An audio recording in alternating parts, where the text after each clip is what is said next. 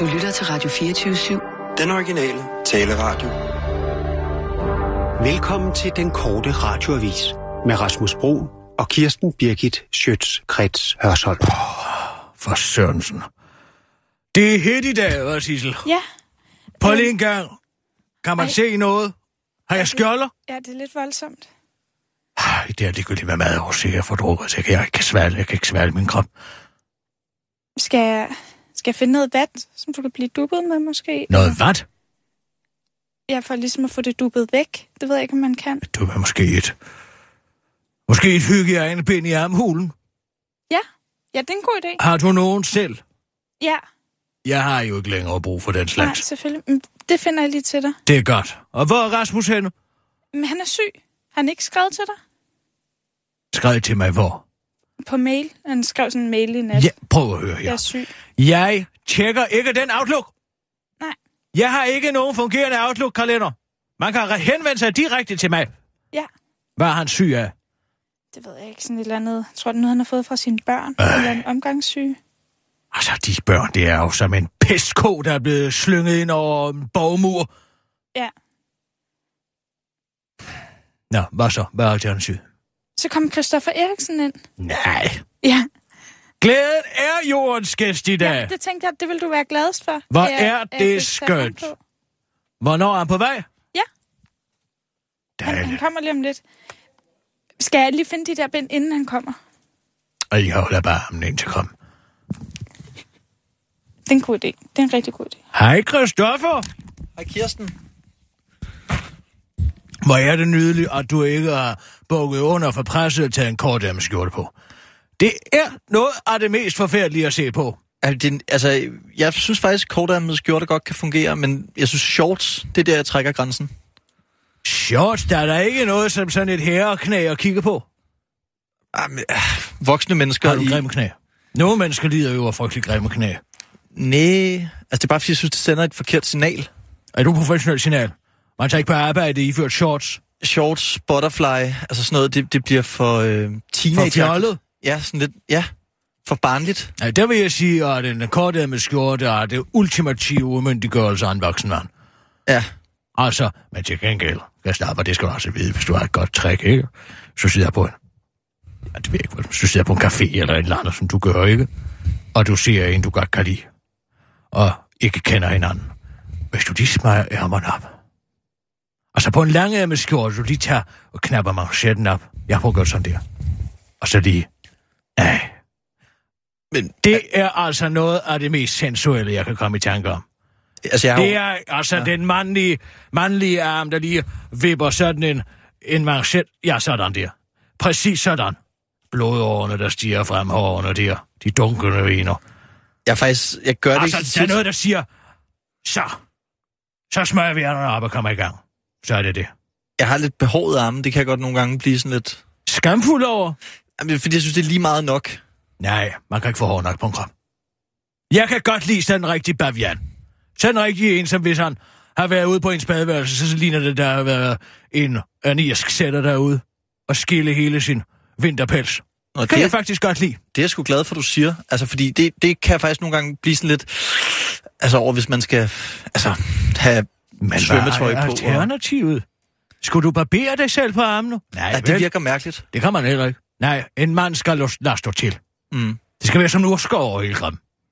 Nå, det, er, det er jeg vildt, vildt glad for, du siger, altså. Og tænk engang, hvis jeg havde bedt Jørgen Sleiman om at barbere sig. Ja, det, det var nok Han ikke havde gået. et flot skridt. Et tilgroet skridt. Men det var meget mandhaftigt, og det holder jo også på duften nu. Skal du huske. Ikke noget skam over. duftende. Jeg har kunstdufter nu. De sekreter, der bliver udskilt. Musk. Nå. Ja, Det har jeg aldrig tænkt over, men jeg har selvfølgelig heller ikke været i den situation selv. Nej, man kan ikke lugte sig selv. Men jeg kan lugte det.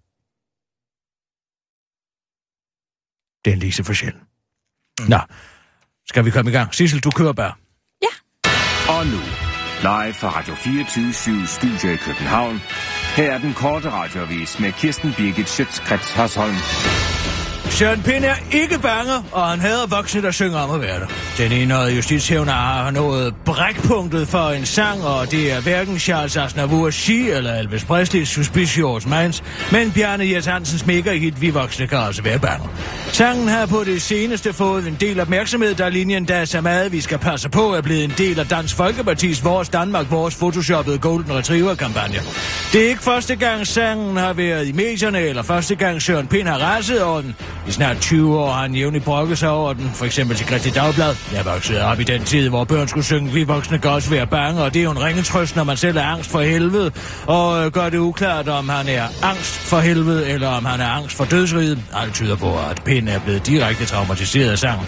Vi måtte lide den øh, uh, tårt konstant at høre i radioen, at vi voksne kan også være bange og synge lange, bange, lange sange.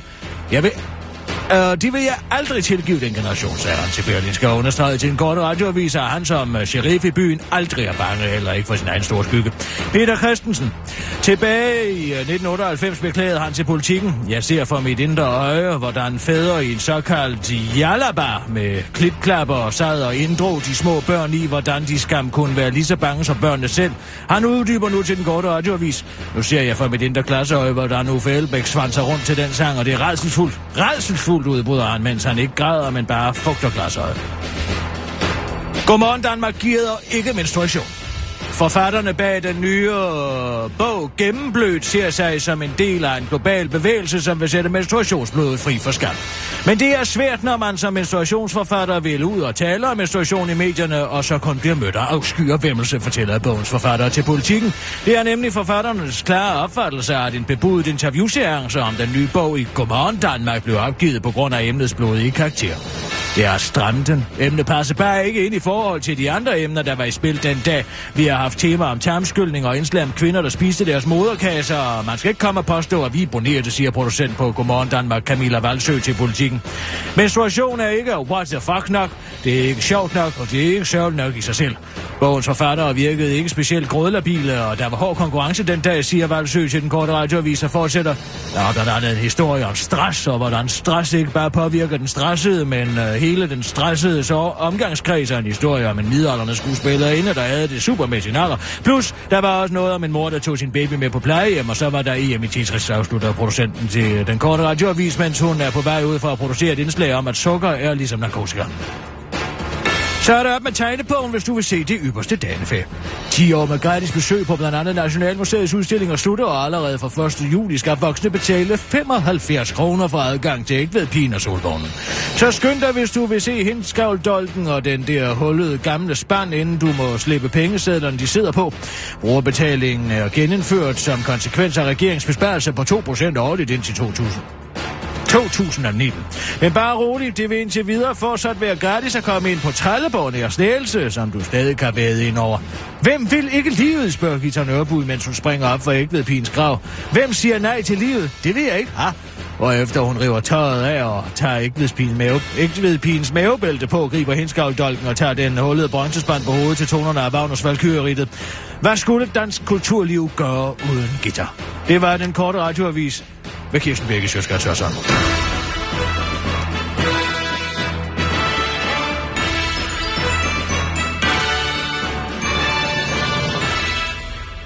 Ja, det var fedt med det retoriske spørgsmål til sidst.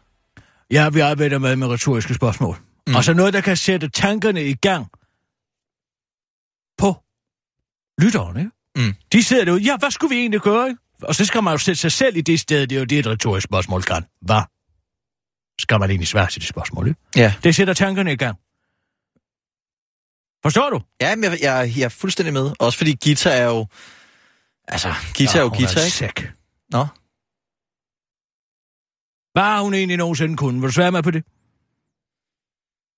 Jamen, hun er jo... Altså, hun kan spille alle roller næsten. Ja, efter 40 forsøg i spillefilm. Og men stadigvæk. Altså, hun er god til at... Hun har mange forskellige mænd. Dirk kunne heller ikke lide guitar. Dirk, Dirk kunne ikke lide hende. hvordan ved du det? Ja, jeg lavede faktisk en reportage om Dirk. Om netop Dirk. Og ja. tilbage i, i 1980, hvor han skulle spille revyen i Tivoli. Kirsten, må jeg lige spørge om noget? Ja. Skal jeg komme ind med de der ting? Nej, nej, nej, det er ligegyldigt. Nej, Nej. det, det er ligegyldigt. Har I brug for noget andet? Nej, ellers tak, Sissel. Okay. For det, der så sker, det er jo, at han laver jo en parodi på øh, Kim Larsen dengang. Ikke? Og det er jo ikke, fordi det er en særlig god parodi. Altså, det er det faktisk ikke. Men den rammer hans forfængelighed, siger han. Altså, den rammer simpelthen Kims forfængelighed. Og derfor var det en god parodi. Og da han så kommer ud derfra, han er helt udmattet. Jeg står derude på bagsiden. Så øh, går han ud og skifter om til det klovnenummer, han skal lave bagefter. Og så, Og så kigger, han om... og så der kigger han ud, nej, så siger han, så kigger han ud på scenen. Og så siger han, øh, der er ikke lys nok derude. Kan du lige skrue op for lyset, siger Men han til der scenen. Men, der var masser af lys derude, da jeg kiggede derud. Altså, jeg kiggede ud, men der var masser af lys. Mm. Og det var det, det kan gøre for mig. At det var hans det var eget lys, der var ved at der gå ud. Tak, Sissel. Ja. Og det jeg så går ind på scenen, for det han falder om derude. ikke? Ja, så spørger du, er der en læge til stede? Ja, så siger og jeg, der er lidt til stede. Og, og så griner folk. alle. Ja. Fordi du har en god komisk Jeg har altså en fantastisk komisk sans. Og det er præcis det samme som i Øh, Mus og mænd. Lennings Mus og Mænd. I han spiller Lenny i John Steinbecks Mus og Mænd. Inde på ABC-teateret. Men det Med jo, Lone Hertz. Og da han skal kvæle Lone Hertz som Lenny der, så ja. men det er jo Michael Bertelsens anekdote, du fortæller. At det er jo Michael Bertelsen, der går ind og spørger, er der en læge til stede? Hvad siger du? Ja, det, jeg har hørt den her historie fra Michael Bertelsen. Du har hørt den her historie fra Michael Bertelsen. Ja. Hvad? At det var ham, der opdagede, at det var Dirks Lys, der var ved at gå ud? Ja. Og han står inde på bagscenen i Tivoli. Hvornår har du hørt det her? Jamen, jeg, jeg, jeg står... Jeg, jeg, jeg er på vej hjem i fredags fra arbejde, så stopper Michael Bertelsen mig nede foran og siger, har du lige to minutter? Ja, har du lige to minutter? Ja. Havde og- du så lige to aldrig- minutter? Nej, for det var aldrig to minutter med Michael Bertelsen. Han har jo simpelthen så mange anekdoter, han altid vil fortælle, men jeg siger så, ja, hvad er det? Og så øh, siger han så, at han ville bare lige fortælle mig en historie om en gang, da han endte at se Tivoli-revyen, han skal dække den. Og så fortæller han om Dirk Passer, om et nummer, hvor han skal ind og være kloven, og ja, så er der det her, man går ud og spørger, er der en læge til stede, altså Dirk Passer, og så griner alle, fordi det er jo bare Dirk, der laver sjov som sædvanligt. Hvad i alverden er det her for noget? Jeg står og fortæller ham den anekdote i torsdags. Og så fredag eftermiddag, så står han og fortæller den til dig, som om det er hans anekdote. Det Det lyder altså meget var dog troværdigt. det stiveste. Troværdig mand er født i 67. Han må jo være 13 år på det tidspunkt. Jo, men det, altså derfor kan det Nej. jo godt være rigtigt. Nu er det nok. Sissel, ring ja. til Michael Bertel. Det her, det finder jeg mig simpelthen ikke, at man går og stjæler mine anekdoter. Om et er af de det mest markante tidspunkter i dansk showbiz. Som om, at han skulle have stået. Det var mig, der gik ud og sagde, at der er en læge til stede. Det var sgu ikke Michael Bertelsen. Hallo? Hallo? Michael, Ja? jeg har en høne at plukke med dig. Jeg sidder herinde og skal sende, og Rasmus er syg, og derfor så... Jeg Christoffer her. Rasmus syg. Hold nu kæft i to sekunder. Derfor er Christoffer Eriksen her, og da jeg skal gang Det, Og fortælle det, det, den- for. Hør efter, hvad jeg siger til dig. Når jeg går... Efter jeg er færdig med at fortælle min anekdote om Dirk Passers død i Tivoli i 1980, så siger Christoffer, at den har han hørt fra dig, og det skulle være dig, der havde stået på bagscenen inde i Tivoli og set Dirks liv gå ud.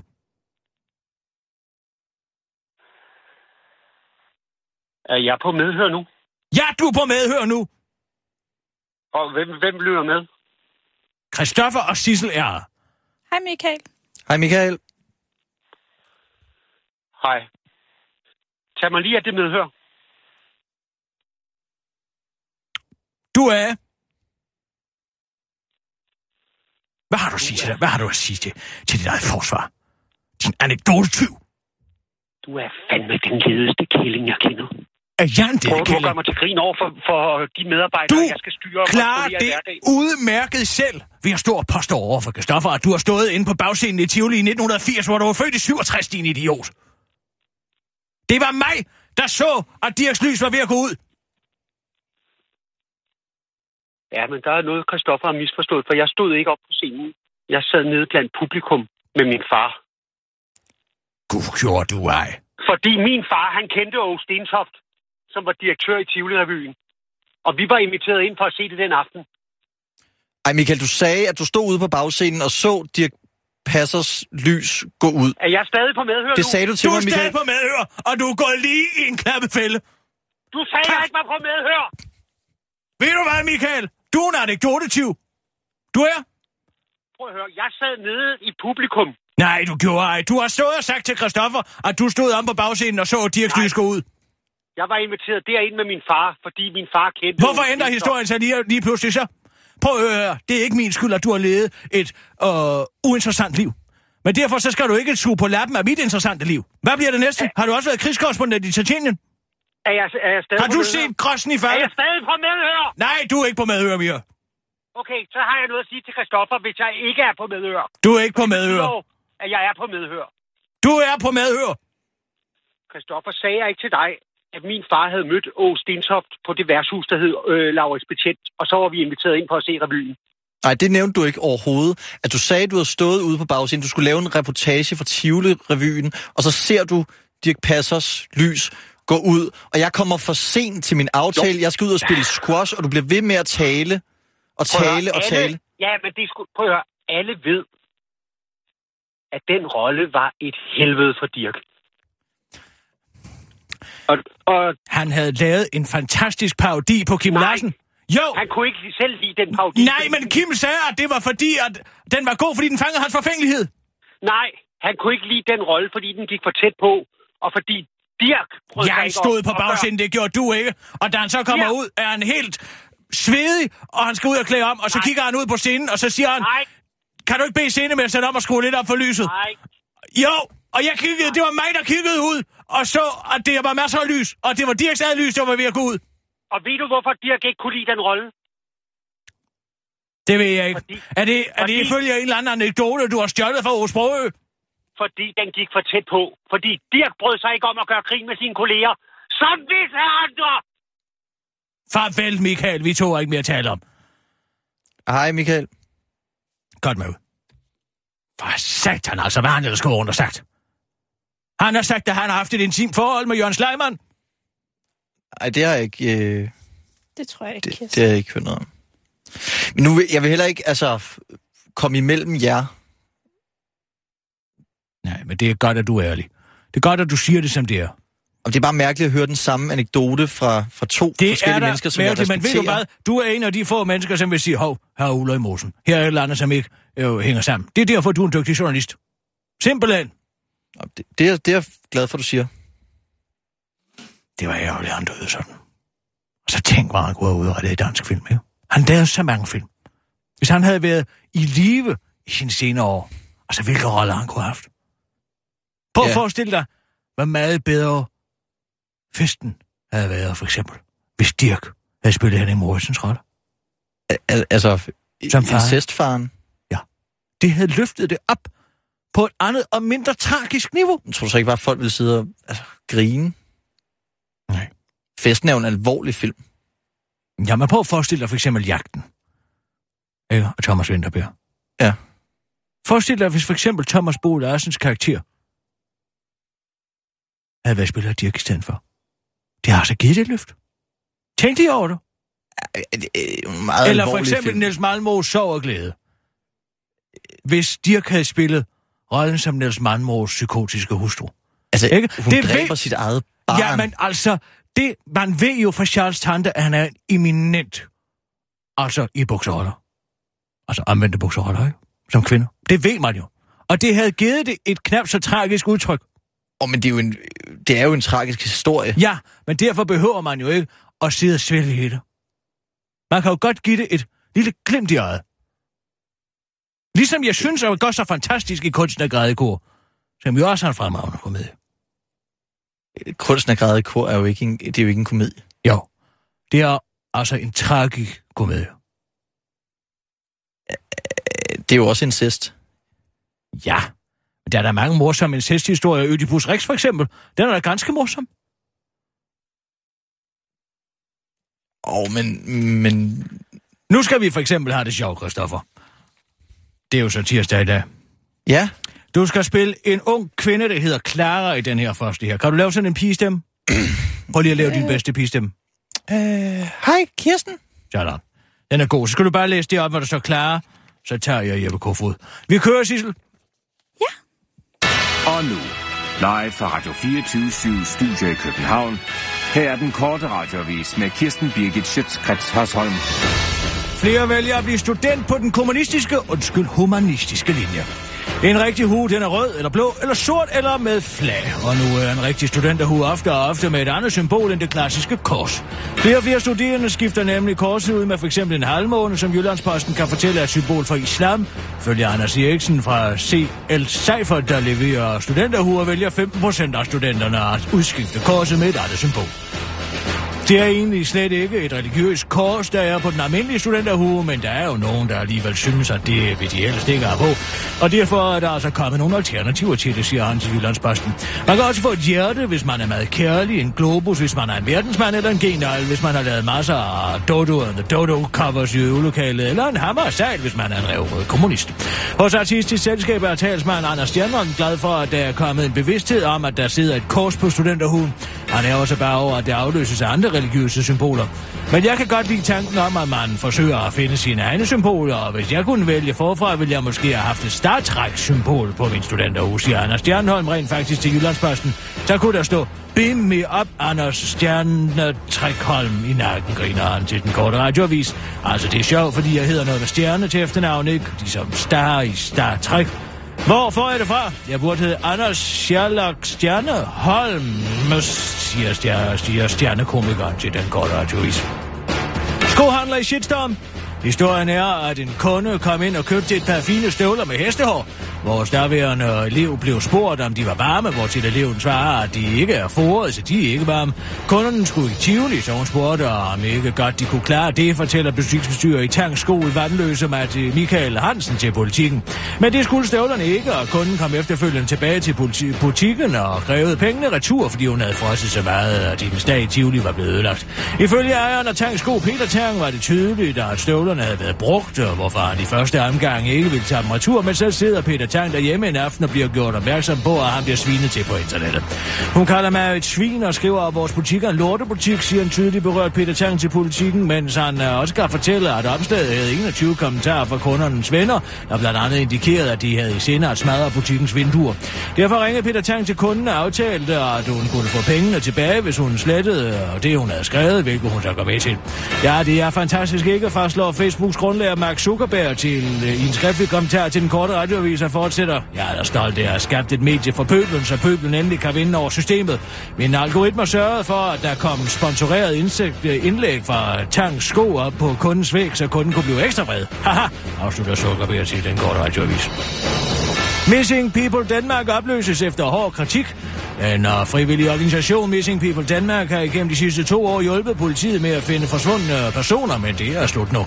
Bestyrelsen og formanden finder enstemmigt ingen anden løsning end at opløse foreningen efter gældende vej vedtægt, der skriver organisationen på deres hjemmeside, hvor man også kan læse, at organisationen ikke giver mad for den kritik, der er været af organisationen efter Danmarks Radio kunne afsløre, hvordan organisationen gentagende gange har brugt persondataloven ved ulovligt at gemme se videoovervågningsmateriale. Den andet henvendte organisationen sig selv til ejer og overvågningskamera bad om at se optagelserne i sagen om den forsvundne 72-årige Niels Joachim Nikolajsen. Ligesom livet af en ung forsvunden soldat viste sig at dukke op hele 10 km fra det sted, som Missing People efter grundig eftersøgning havde udpeget. Så find selv, skriger stifteren af den nu hedengangne organisation René Nielsen til den korte radioavis. Det var den korte radioavis, men du hænger, for nu går deres altså radio helt hen i vejret.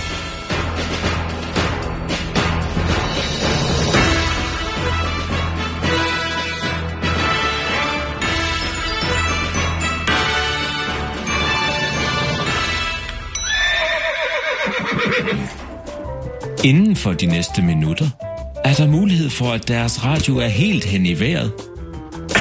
Det er altså ikke deres radio, der er noget i vejen med, men hele Danmarks Radio. 24-7. Jeppe Kofod kom imod vind, fordi han tweetede, at S. Espersen havde kaldt præsident Obama for en nigger, selvom han i virkeligheden havde kaldt ham for en niger. Krisen tvang Jeppe Kofod til at søge råd hos de virkelige eksperter, og derfor nedsatte Jeppe Kofod et ekspertudvalg med stående af nogle kvinde i alderen 16 år. Helt hen i hører med. Tusind tak, fordi du ville komme. Jeg er kommet lidt i modvind på de sociale medier, og derfor så har jeg brug for din hjælp. Ingen kender de sociale medier bedre end en 16-årig pige. Altså, hvad, hvad er der sket, ligesom? Øh, Godt spørgsmål, Clara. Det var Clara, du hed, ikke sandt? Jo, Clara Emilie. Ej, hvor er det altså et sødt navn. Det passer enormt godt til dit udseende, Clara. Ej, tusind tak. Ja, tilbage på sporet, Jeppe.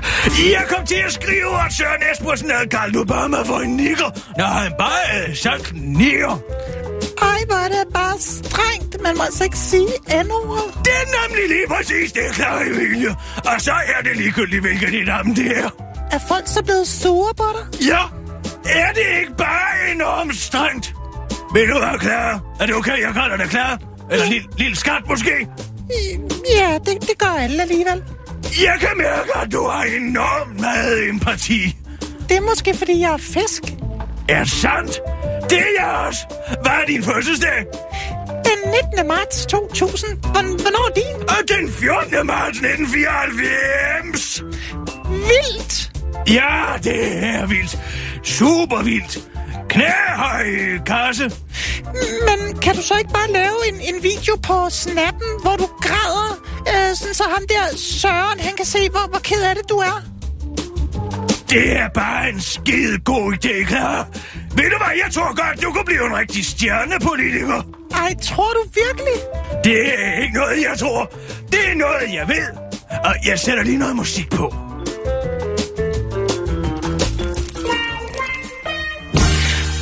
Ej, men tror du virkelig, at jeg, jeg kunne blive stjernepolitiker, Jeppe? Ja, det tror jeg faktisk godt, du kunne, Skat. Puh, det er varmt derinde, er det ikke det? Jeg tror lige, jeg smider min Harvard sweatshirt. Du kan også bare smide noget, hvis du har det varmt. Jeg kan også bare lige plads noget vand på din t-shirt. Jamen, det, det er okay, jeg har det fint nok. Jeg kan godt skrue op for varmen, hvis du fryser. Og har du lyst til en isbjørn? En isbjørn? Ja, du ved, sådan en blanding af vodka og blue balls, blå balls. Jo, hvorfor ikke? Så vil vi drikke den, mens vi taler om, hvordan du kan blive statsminister en dag. Ej, jeg ved ikke rigtigt. Ah, så hvis man gerne vil være statsminister, så... Hvad foregår der herinde? Vi, vi, vi, vi er bare i gang med at lave en musikvideo. En musikvideo? Ja, øh, jeg mener en somi-strategi. Jeg troede, jeg skulle være statsminister. Så hun handler ikke, hvad hun taler om. Vi laver en somi-strategi herinde. Ved du hvad, Jeppe? Dine prioriteter, de er helt hen i vejret.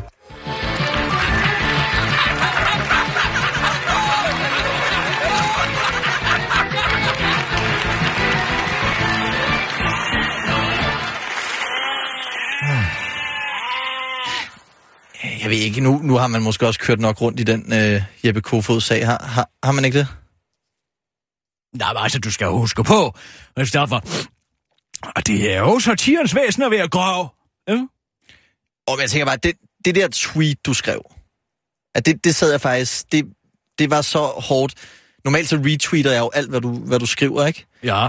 Men jeg, jeg synes sgu, den var, den var lidt over stregen. Altså, du skriver, Member of the European Parliament, Jeppe Kofod, currently in the USA, is a child rapist. For more information, DM. Og så tagger du så Barack Obama. Den, det synes jeg skulle være... Men altså, det er jo præcis det samme, som det, han har gjort ved øh, uh, SS-posten, ikke?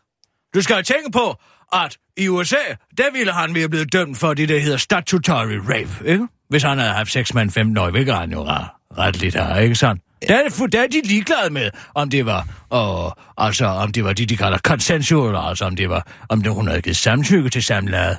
Der havde han været dømt. Ah, men alligevel, altså... Child rape, ikke?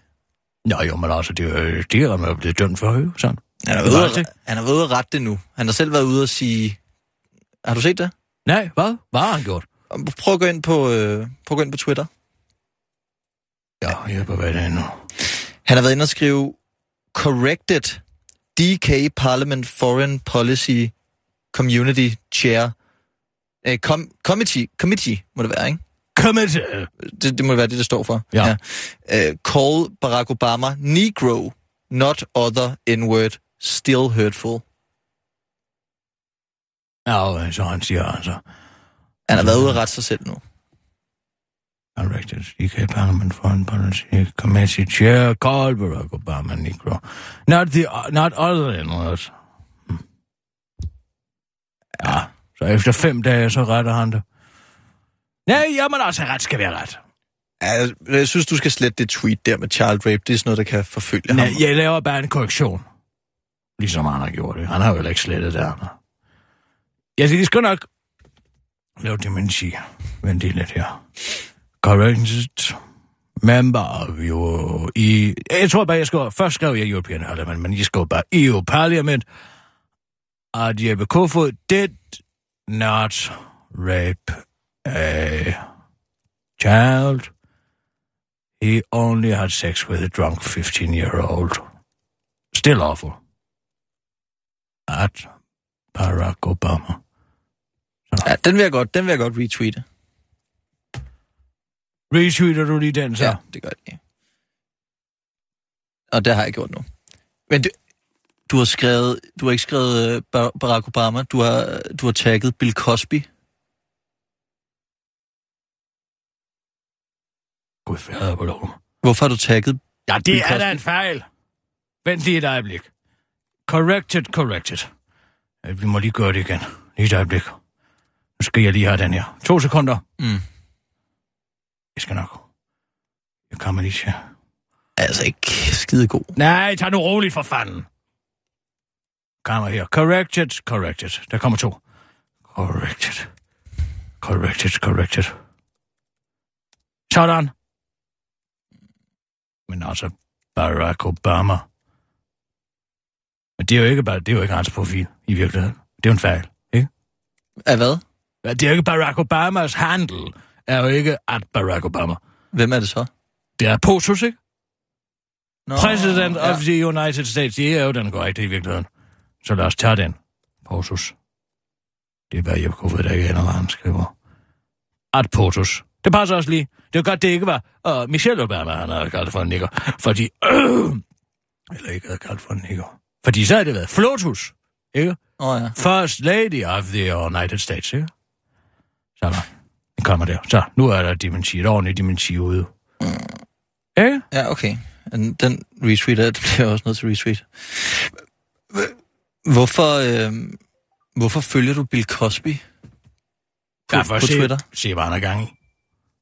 Ikke? Han kan finde på hvad som helst, den mand.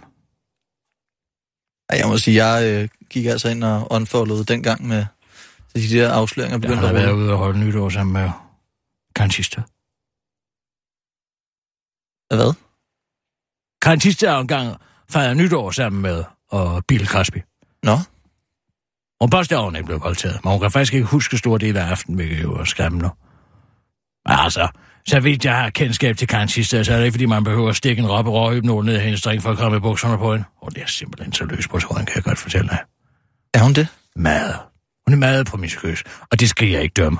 Jeg synes, det er fint, at folk lever efter deres liv. Ikke? Ja, ja, ja. Det synes jeg altså. Hvordan går det på morgenen egentlig? Er du glad og tilfreds? Jo, øh, ja, det ved jeg sgu ikke.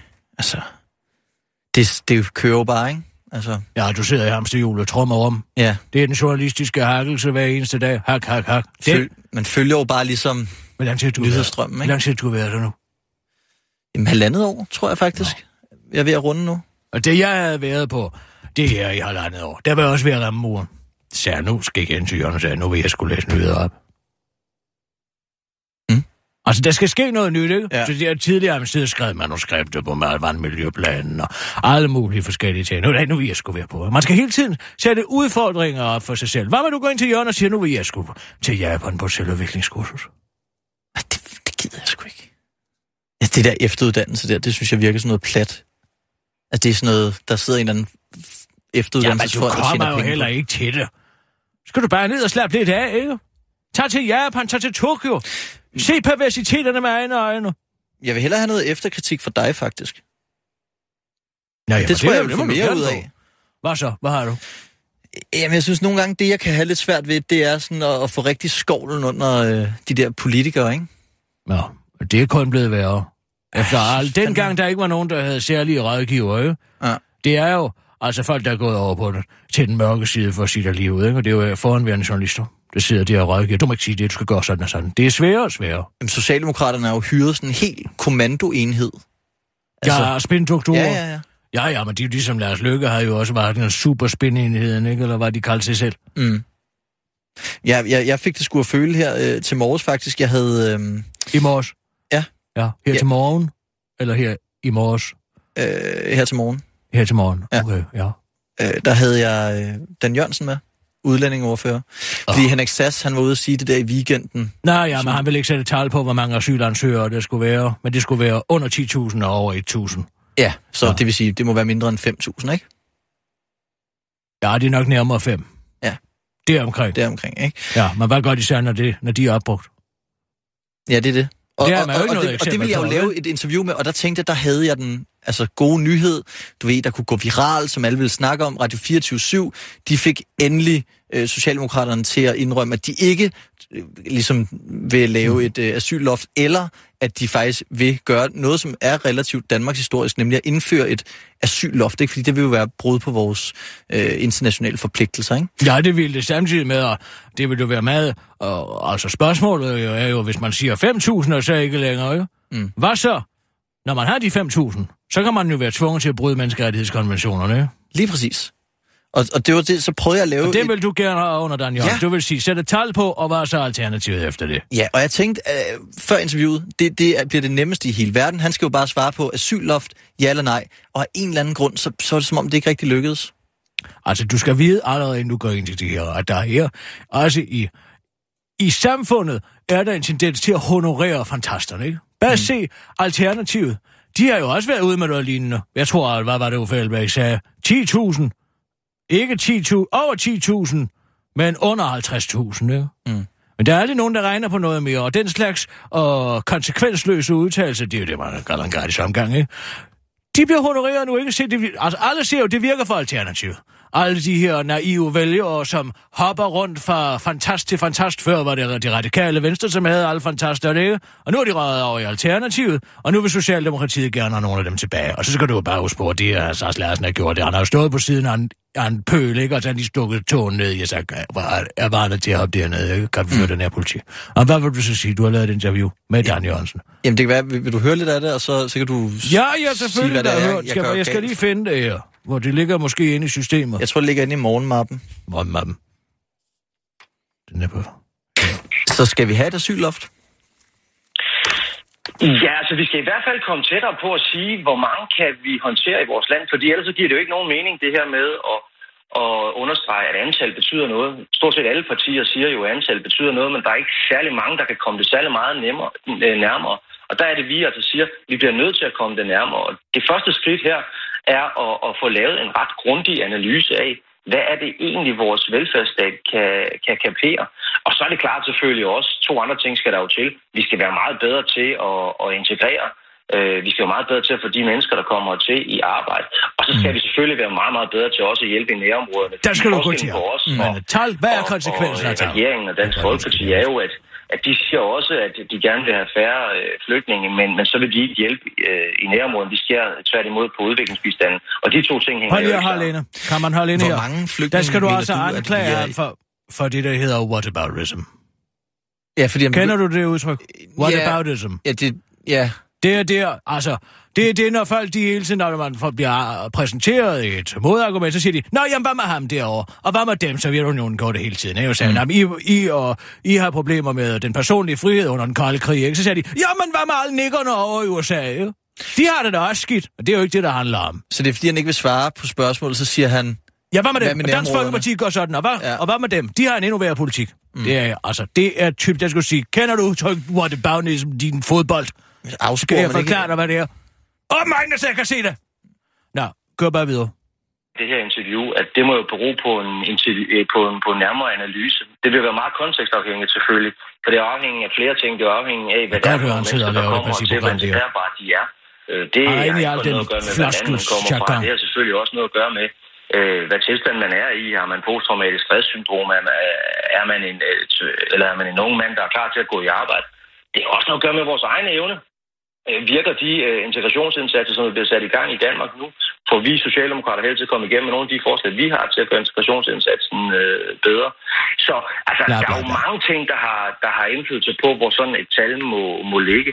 Øh, og første skridt bliver jo så selvfølgelig en analyse, som jeg var inde på tidligere, som handler om med at snakke om en analyse. Jamen, øh, hvor er vi egentlig nu Hold i forhold til at kunne, øh, kunne følge med? Halt, stop. Hele præmissen, Christoffer, for dit interview Ja. ja. er jo, hvad er konsekvensen af at nå frem til et tal? Ikke processen i, mm. hvordan man kommer frem til et tal. Så der skal du altså gøre ligesom, altså, den evige jøde, Martin Krasnik. Man kan sige meget negativt om ham. Ja. Men han kan få et svar frem, fordi han insisterer på at få et svar. Du har jo et spørgsmål, et klokkeklare agenda. Hvad sker der, når den kvote er opbrugt? Skal man så afskrive menneskerettighedskonventionerne? Mm. Det er jo problematikken, ikke? Jo. Alle de går ud og prøver at sætte tal på, men der er ikke nogen, der vil sige, hvad konsekvensen ved tal er. Og det skal du gøre, og lige om lidt, så begynder med at intimidere dig. Ja, det gør... Prøv, Prøv lige at køre det. Det, det er, stille nogle krav til regeringen, og, og hvis ikke de vil leve op til dem, så, så vil vi gøre det selv, øh, hvis og når vi får magten igen. Og- Nemlig, ja, ja. ja, kan sådan et krav være, være et asylloft? Altså, I simpelthen sætter tal på, hvor mange asylansøgere Danmark kan tage? nej, hvis, hvis, altså, jeg kan godt prøve at sige det igen, altså, ja, det gør han. det første, vi skal gøre, det er at lave Har lige, en igen. analyse. Har lige inde her. Altså en analyse af, Jeg kan godt Er det ikke prøve et at sige reelt spørgsmål, jeg stiller? Jo, men prøv at høre, Christoffer. Det er Dan Jørgensens gamle taktik. Det ved alle, der nogensinde har interviewet den idiot. Det er, at lige så snart at han bliver trængt op i en væg, så vender han skuden og prøver at få dig til at fremstå som en dårlig journalist. Det vil jeg sige, jamen jeg kan godt svare igen. Det siger jo indirekte til dig, at du har stillet det samme spørgsmål mere end en gang, og du muligvis ikke har forstået hans svar. Jeg havde Det er faktisk det, der hedder intimidering. Nej, men det er fordi, der ikke er noget at forstå. Men der skal du bare være konsekvent og sige, hvad bliver konsekvensen af et asylloft, Dan Jørgensen? Så når han siger, ja, men det er det ene, og så, hvad bliver konsekvensen af et asylloft, Dan Jørgensen? Jeg tror bare, han vil blive skidesur, altså. Jamen, så må han skulle da blive skide sur og gå. Må han lave en bil i august? Det er der sket med masser af mennesker, jeg har interviewet. Og de går. Men det er, så er man tabt. Jamen, han er jo bare, altså... Men altså, du er stadig en ung mand. Mm. En ung, dejlig behåret mand. Du kan sagtens nå at lære det endnu. Du skal bare ikke være bange for en dårlig stemning. Der er så mange journalister, der siger, ja, det bliver en social akavet situation. Og ja, det gør det kræftigt med os. Det er meget akavet. Det er meget akavet at have ruineret ens liv i et vel eksekveret traktinterview, og så bagefter skulle sige nej tak, fordi du kom, ikke? Det er da ikke så rart. Men ja. altså, hvis man er en rigtig journalist, så kan man slå empatien fra. Jeg får besøg af Uffe Elbæk i studiet i morgen. Jamen, så forhold ham da det. Og bare han har lige været ude og sige, hvad, mellem 10 og 50.000, ikke? Ja, ja, det forstår mig faktisk lidt uklart. Nej, han siger, det er mere end 10, men det er under 50. Altså det her, hvad, hvad, hvad, er det her? Altså det er en eller anden vanvidspolitisk udgave af det amerikanske gameshow The Price is Right. Mhm. eh? Hvad koster den her sofa? Det ved jeg ikke. Den koster mere end 100 kroner og mindre end 5.000. Jamen altså, man må komme med et konkret bud, og så kan du jo fortælle ham. Uffe. Og han skal til at lave en ordentlig politik. Man kan altså ikke længere køre frihjul, og selvom det virker, så burde han have anstændighed nok i livet til rent faktisk at prøve at udbedre en politik, som er har konsekvenser og rent faktisk har taget. Fordi man kan ikke bare sige, vi vil gerne have, øh, vi vil gerne have flyvende biler. Jamen, hvordan skal vi få flyvende biler? Hvor skal man sætte pengene af til det, ikke sandt? Man kan jo ikke bare hive pengene op af gammelpots vadsæk, vel? Simon Andersen siger bare, at jeg bliver... Altså, han, bliver, ja, han siger, når jeg gør sådan noget der, så bliver jeg for polemisk. Det er din opgave at være polemisk, for fanden. Skal sgu da være så polemisk, som man overhovedet kan. Det handler da om at gå idéer på klingen. Det er ligesom de gamle trotskister, ikke? Det er også altid... De er venstreorienterede. De vil aldrig nogensinde... De, der er ikke nogen af dem, der har en reel alternativ politik. Hvis du ser på den øh, venstreorienterede, ja, tidlig kommunisme, socialisme over trotskismen, hver eneste gang siger, jamen vi vil et alternativ, vi vil et andet marked, vi vil have et andet marked end det kapitalistiske marked. Vel godt marked. Hvad er det? Hvad vil du sætte i stedet? Det er jo ligesom, altså, Lacan sagde, ikke? Jeg frygter ikke revolutionen. Jeg frygter dagen efter revolutionen. Fordi lige så snart, at man går igennem en kommunistisk revolution, ja, hvad står der så? Så står der en anden million arbejder med pikken i hånden, for at sige det som det er, ikke? Og hvad sker der, hvis Alternativet kommer igennem med deres fantastisk politik? Ja, så står Uffe Elbæk øh, på en eller anden tribune med sit lem i hånden. Ja, og han aner ikke, hvad han skal gøre. Hvor, hvordan vil du gennemføre din politik? Det skal man jo have. Og de, jeg synes, at der er rigelig kritik af det kapitalistiske system. Det kan man da udmærket gøre. Og jeg synes også, når man nævner kapitalismens leder, så kan man sige, ja, men hvad så med Kongo, for eksempel? Det har jo også et kapitalistisk system, men er et forfærdeligt land. Ikke sådan, man må tage alt med i betragtning. Og jeg synes, at den bedste argumentation for det moderne kapitalistiske system er jo, at det tit har fordret demokrati- demokratiske værdier, ikke? Det, man så kan bekymre sig om, det er, at nu ser det ud som om, at der er nogle lande i verden, som har måske perfektioneret kapitalismen under knap så demokratisk system. Tag for eksempel Kina, ikke? Der florerer kapitalismen jo 100 procent. Men jeg siger bare, når de venstreorienterede siger, vi skal bare have et venstreorienteret samfund, så bliver alt godt. Ja, men hvad så med Venezuela? Jeg, jeg tænker bare, det bliver lige meget sådan at, at kapere i forhold til det interview, jeg har med ham i morgen. Ja, ja, men det er jo ikke, du skal sætte ham ind i hele verdens, verdenssituationen. Det begynder han jo også bare at stå og have på en trampolin og jonglere. Måske du Men har du en skal jo skarp bare- til ham. En skarp? Ja, har du ikke en, en skarp en til ham? Vis os noget politik, for fanden! Ja. Hvad sig til Uffe i morgen? Mm. Hvad gør man, når man har sat et tal på? Hvad er konsekvensen af det tal? Skal vi så, hvis vi vedkender os, altså det er jo en grænsekonvention, hvis man vedkender sig menneskerettighedskonventioner, så kan man ikke sige nej til en eller anden både flygtning, der kommer op med øh, sønderbanket fodsåler, vel? Som bliver sendt hjem til den visse død. Det kan man jo ikke ifølge menneskerettighedskonventionerne. Hvad vil du gøre, Uffe? Det må man spørge om.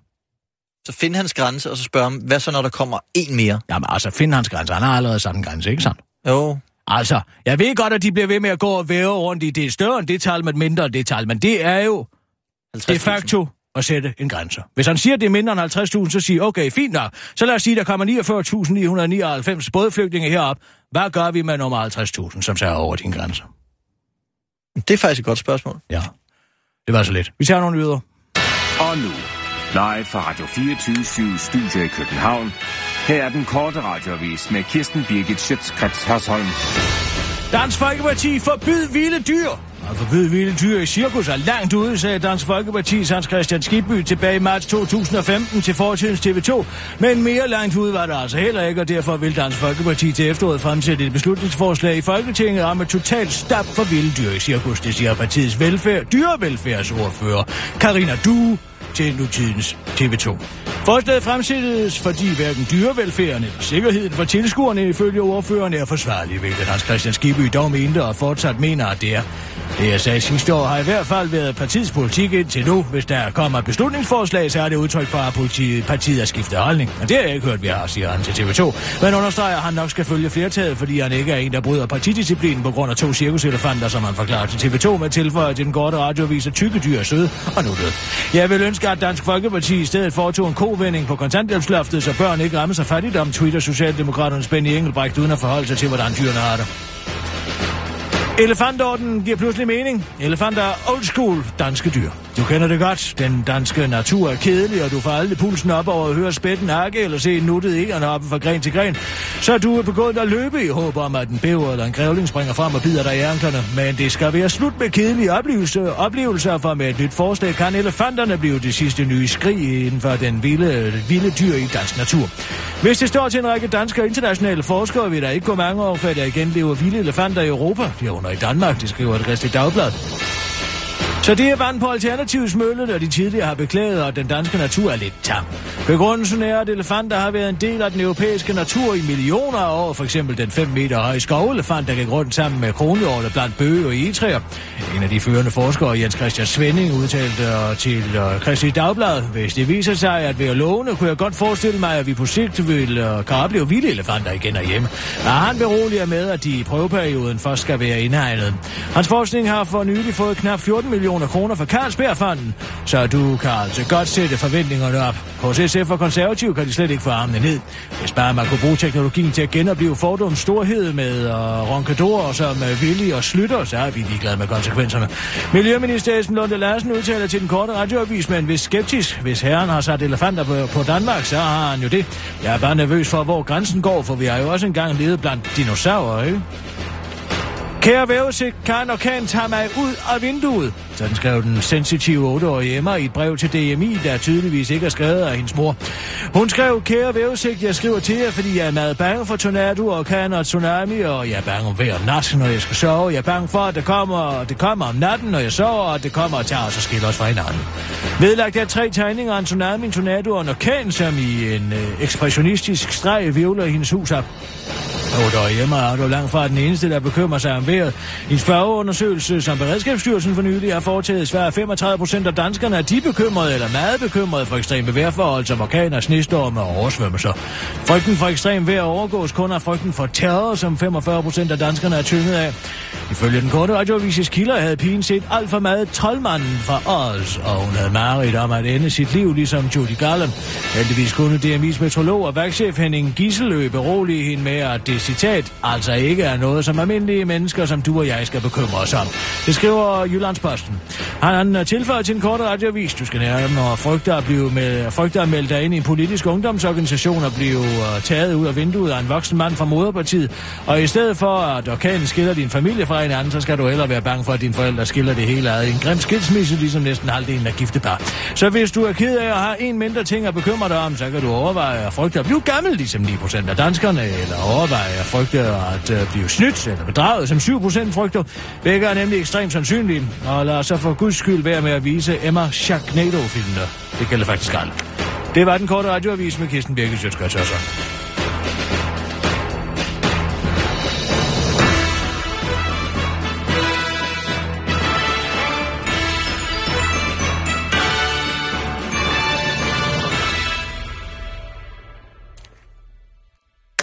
Er vi ude? Ja, det vil jeg ikke, er vi ude nu? Ja, ja, selvfølgelig. Hvad laver du sådan en varm eftermiddag? Øh, jamen normalt har jeg jo faktisk øh, fri nu. Ja. Så ligger jeg og sover. Så sover du, så ligger du og Ja. bobler. Ja. Fordi du er, hvornår står du op om morgenen? 3.45 Nej. Mit vækkeur. Jo, det gør det sgu. Jeg er også op der. Er du op der? Ja, jeg er op der. De er en, og... De er en times tid. Nå. Det kan jeg godt lide at læse lidt. Lægger du så til at sove bagefter igen? Ja, så tager jeg en lille lur. Jeg kan også finde på at tage en såkaldt powernap. Det ved jeg ikke, du ved, hvad jeg Jo, jo, jo. Det er sådan, hvor man lige døser hen, ikke? Ja. Man altså meget, sover meget voldsomt. Ikke? Derfor det hedder en powernap. Sover meget kraftigt. Ja. Jeg har det typisk bedre efter en powernap, end efter sådan en En kort ordentlig en, ja. Har du en hustru? Øh, nej, kæreste. Og hun har et almindeligt arbejde. Ja, hun er kommunikationskonsulent. Hvor hun skal møde almindeligt om morgenen. Ja, ja hun møder Så hun ligger, og du kigger på en, der ligger og babler, når du står. Hun vågner faktisk altid. Så spiser jeg nogle gange morgenmad inde på sengen ved siden af hende. Nå, Ja, synes det er hun, faktisk... ikke, hun synes ikke, det er generende, du sidder og knasker. Eller ligger og lyser. Nej, så lægger hun sig til at sove Det skal igen. du være glad for. Der er ikke noget værre øh, en jalousi. Jal, jalousover. Jalousovere, Jalousover. det har jeg aldrig hørt om før. Det er folk, der ikke kan holde ud, at øh, andre oplever noget, når de sover. Kan du ikke det? Eller folk, der ikke kan holde ud, at andre sover, når de er vågne. Nej. Det er hele tiden, jeg vil have det, du har. Ah. Det kan du ikke. Nej, nej, det, er- det Nej, men den skal du det bare være pris lykkelig for. Ja. Der er ikke noget ved end at, at ligge i sengen med sådan en starus. Men du ser aldrig ud at få en glas rosé eller et eller andet. Sådan eftermiddag. Jo, jo, altså, det kunne jeg sagtens finde på. Altså også nu med solen nu. Jo, jeg var faktisk i grøften i, øh, i torsdags. Gud! Hvordan går det med den snapsprøve, Sissel? Jeg har ikke hørt noget endnu. Men den er sendt ind. Jamen, hvorfor fanden ringer du så ikke og hanker lidt op i dem? Jamen, skal jeg gøre det i dag? Ja, det må du meget gerne Det jeg gøre, Sissel. Ikke? Det er Ja. dig, der har den i hånden, den her. Ja. Ikke? Ja. Det er du stor nok til nu. Hvad, hvad er det, det går ud på? Og det er jo... Jeg, jeg, jeg var nede og holdt 1. maj nede i Grøften. Ja. Og da jeg får min snaps på bordet, linje, i skoldlinje, for altid. Eller nu Andersen. Ja, kan også noget andet. Men jeg får tit en linje. Så synes jeg simpelthen, der er vand i. Jeg synes ikke, den smager kraftig nok. Nå, det er mærkeligt. Så jeg tager en prøve med. Godt se, hvis man kunne knalde dem på det, ikke? Det er en god, det er en god historie. Der er lige kommet en ny ejer. Ja, det er nemlig det der. Ham så jeg i Løje, faktisk. På TV2 Løje? Ja, de begyndte at lave sådan en uh, tv-serie, der hedder Tivoli Liv. Nå, ja, men det er sikkert et eller andet. Og reklame-eventyr, ikke? Jamen, det, det virker som reklame, men det fremstår ikke sådan. At det er sådan livet i Tivoli. Ja, ja, ja. Det er det, der hedder product placement. Nå. Altså for eksempel, hvis der er nogen, der drikker en cola i en film, ikke? Eller kører på en Kawasaki motorcykel.